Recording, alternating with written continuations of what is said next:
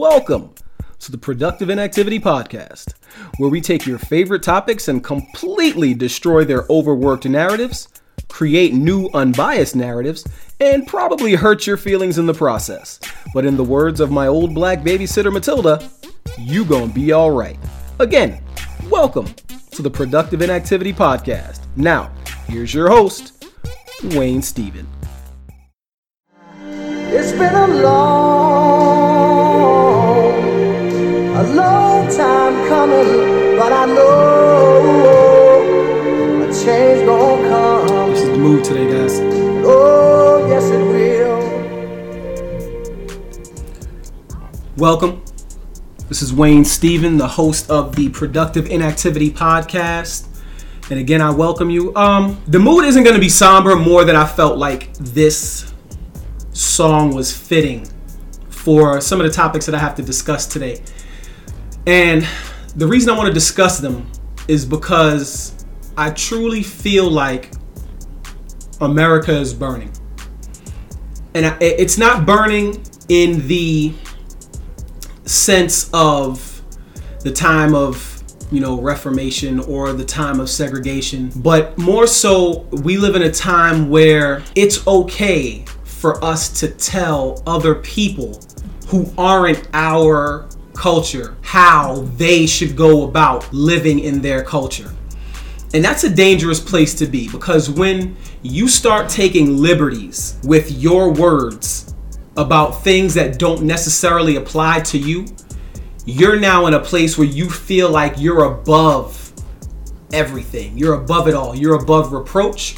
You're above you're above correction because only a mind that is above reproach and correction can look at somebody else and say that's not how you're supposed to live that out. You're supposed to do it like this. And basically what they're saying is the way you're supposed to carry your thing out is only meant for you to carry it out in that way so I could be comfortable with it. This is the direction I'm not going in. Everybody does it. This behavior is not germane to one group because I know what people think immediately when I start to talk like that. And it makes them uncomfortable because they think I'm talking about white people. I'm never always talking about white people.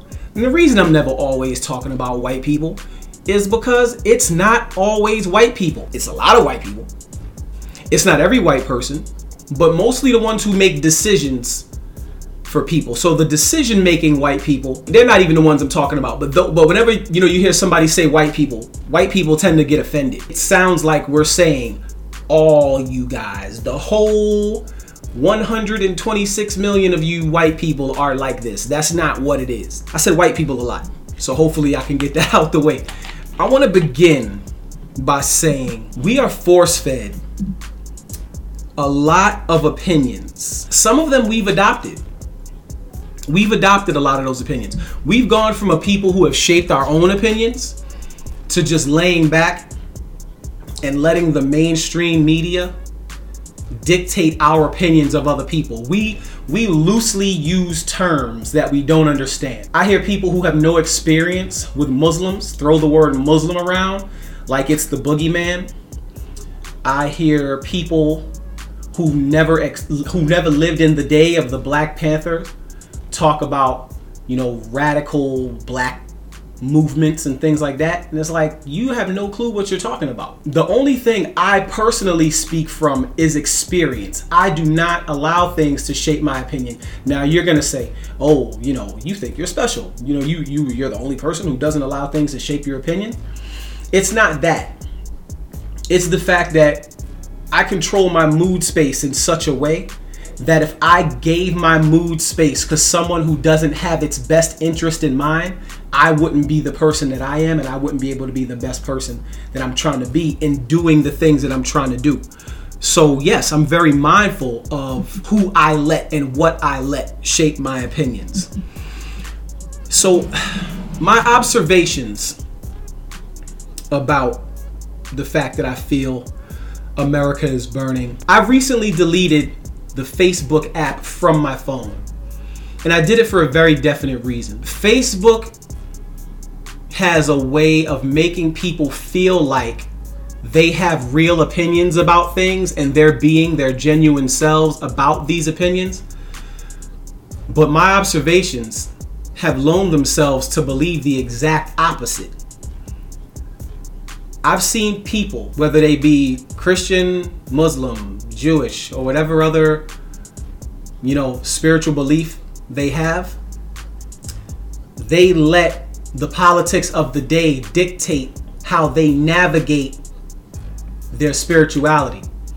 And to be honest with you, it should be the other way around. If your spirituality does dictate the moves you make in your life, the last thing that should be the captain of the ship is something that is ever changing, such as politics and things of that nature. There are five kinds of people in this world that I've observed so far, right now.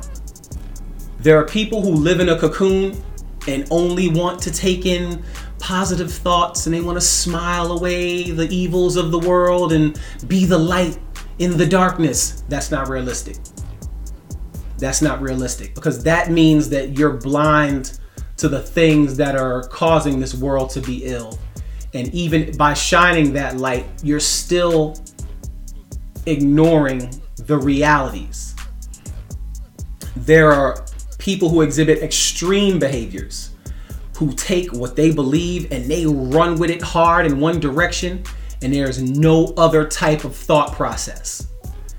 Then you have other people who are only brave in moments where life hasn't affected them yet. And once it does, they become those other type of people. And what I mean by that is people will say, I, I, I strongly believe that this thing is bad. And then life smacks them in the face and it takes that thing that they once believed and it creates a hoax out of it. Now, all of a sudden, they become one of those other four people that I'm mentioning because I've already mentioned three. There are those who tell it like it is. Straight shooters. I see this, I'm saying this. Those people are very few and far in between, although people would like to believe that they are that until it comes time to hear a straight truth from a straight shooter, then all of a sudden they no longer want straight shooting. And the last person is people who tell it like they want it to be, regardless of the facts. I want it to be like this, regardless of the things that I see. That's not it. I, because I want it to be like this, it's not it. This is how it isn't. And the only people that have a tendency to get heard nowadays are the extreme behavior people. And those are the things that are shaping the current opinions of the majority of our society. Now, I'm off the boring stuff. Now it's time to ruffle some feathers. Because that's what I'm here for. I am a straight shooter. I tell it like it is. I see it, I speak on it. I'm here to be disagreed with. Man, I don't even remember how old I was when I first said that. I might have been 25. I'm here to be disagreed with. I want to be disagreed with. Because when you disagree with me, then I get the opportunity to flex my thoughts and really dig into what I believe and share it with you. And now we have a dialogue. So I'm here to be disagreed with.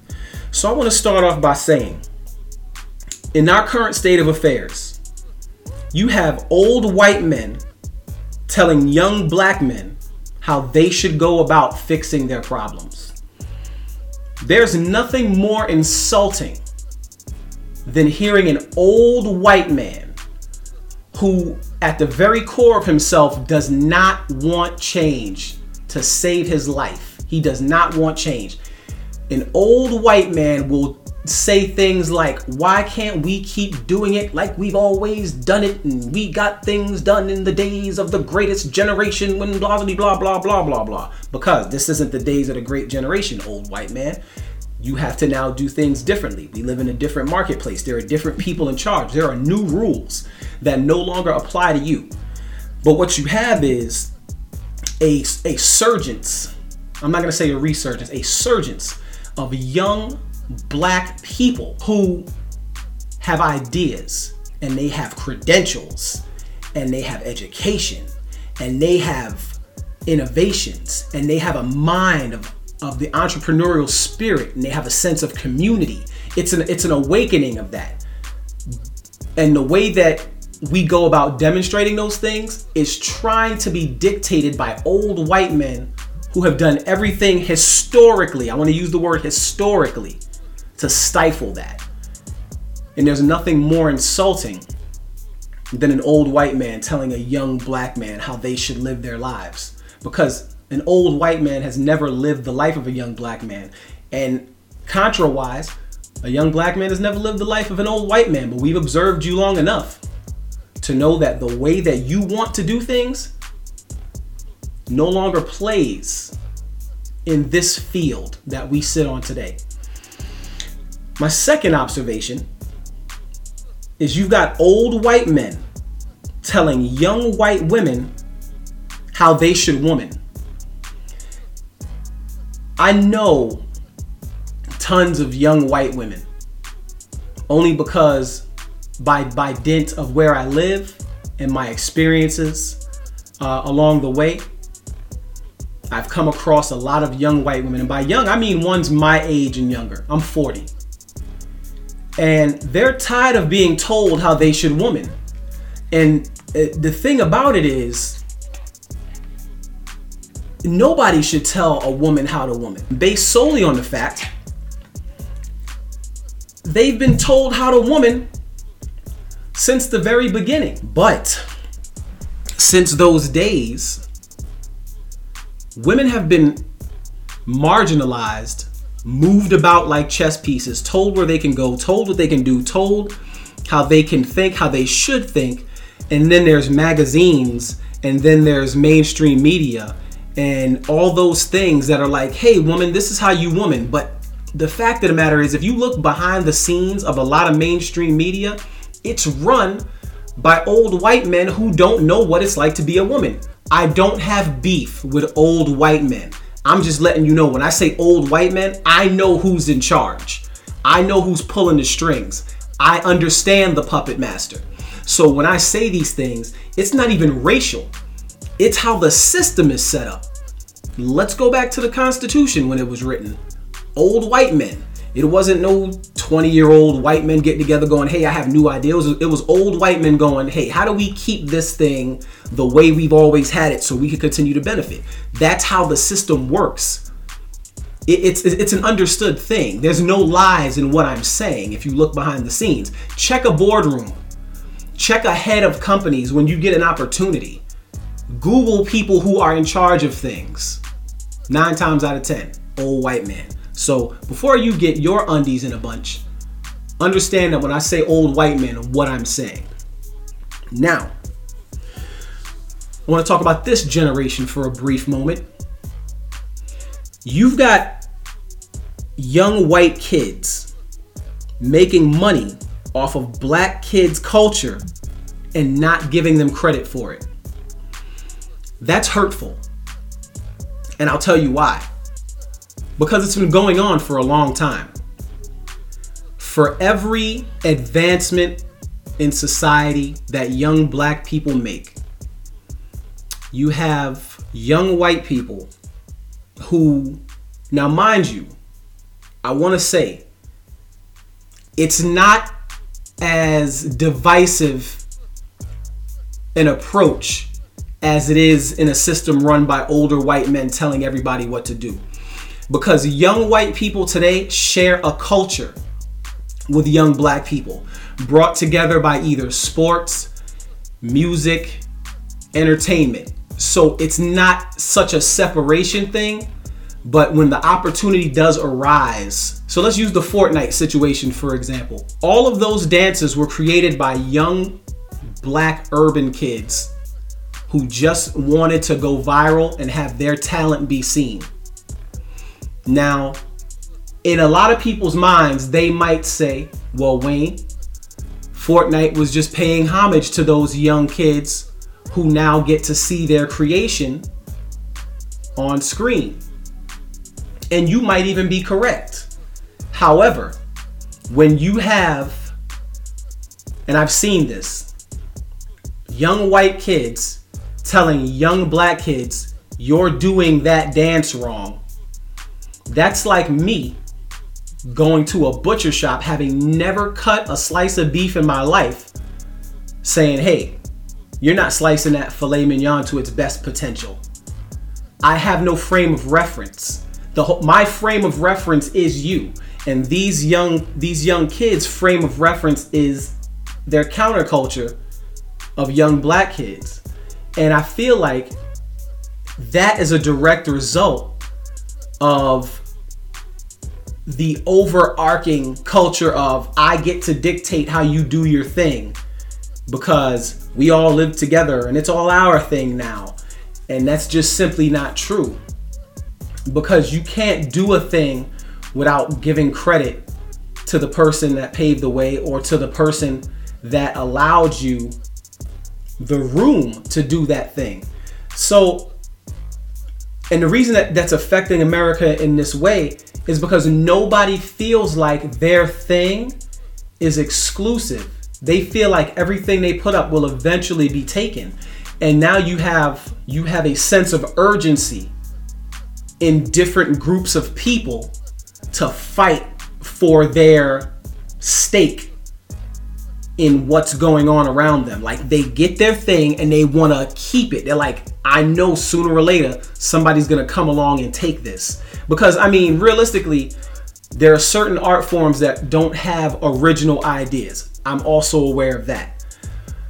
But to do a thing and not give credit, knowing that without its influence, you wouldn't be doing it, it's like stealing. It's exploitation. Nobody wants to feel exploited.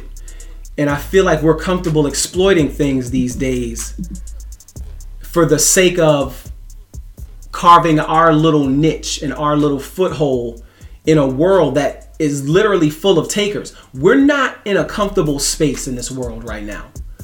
We're in a space where everything feels uncertain.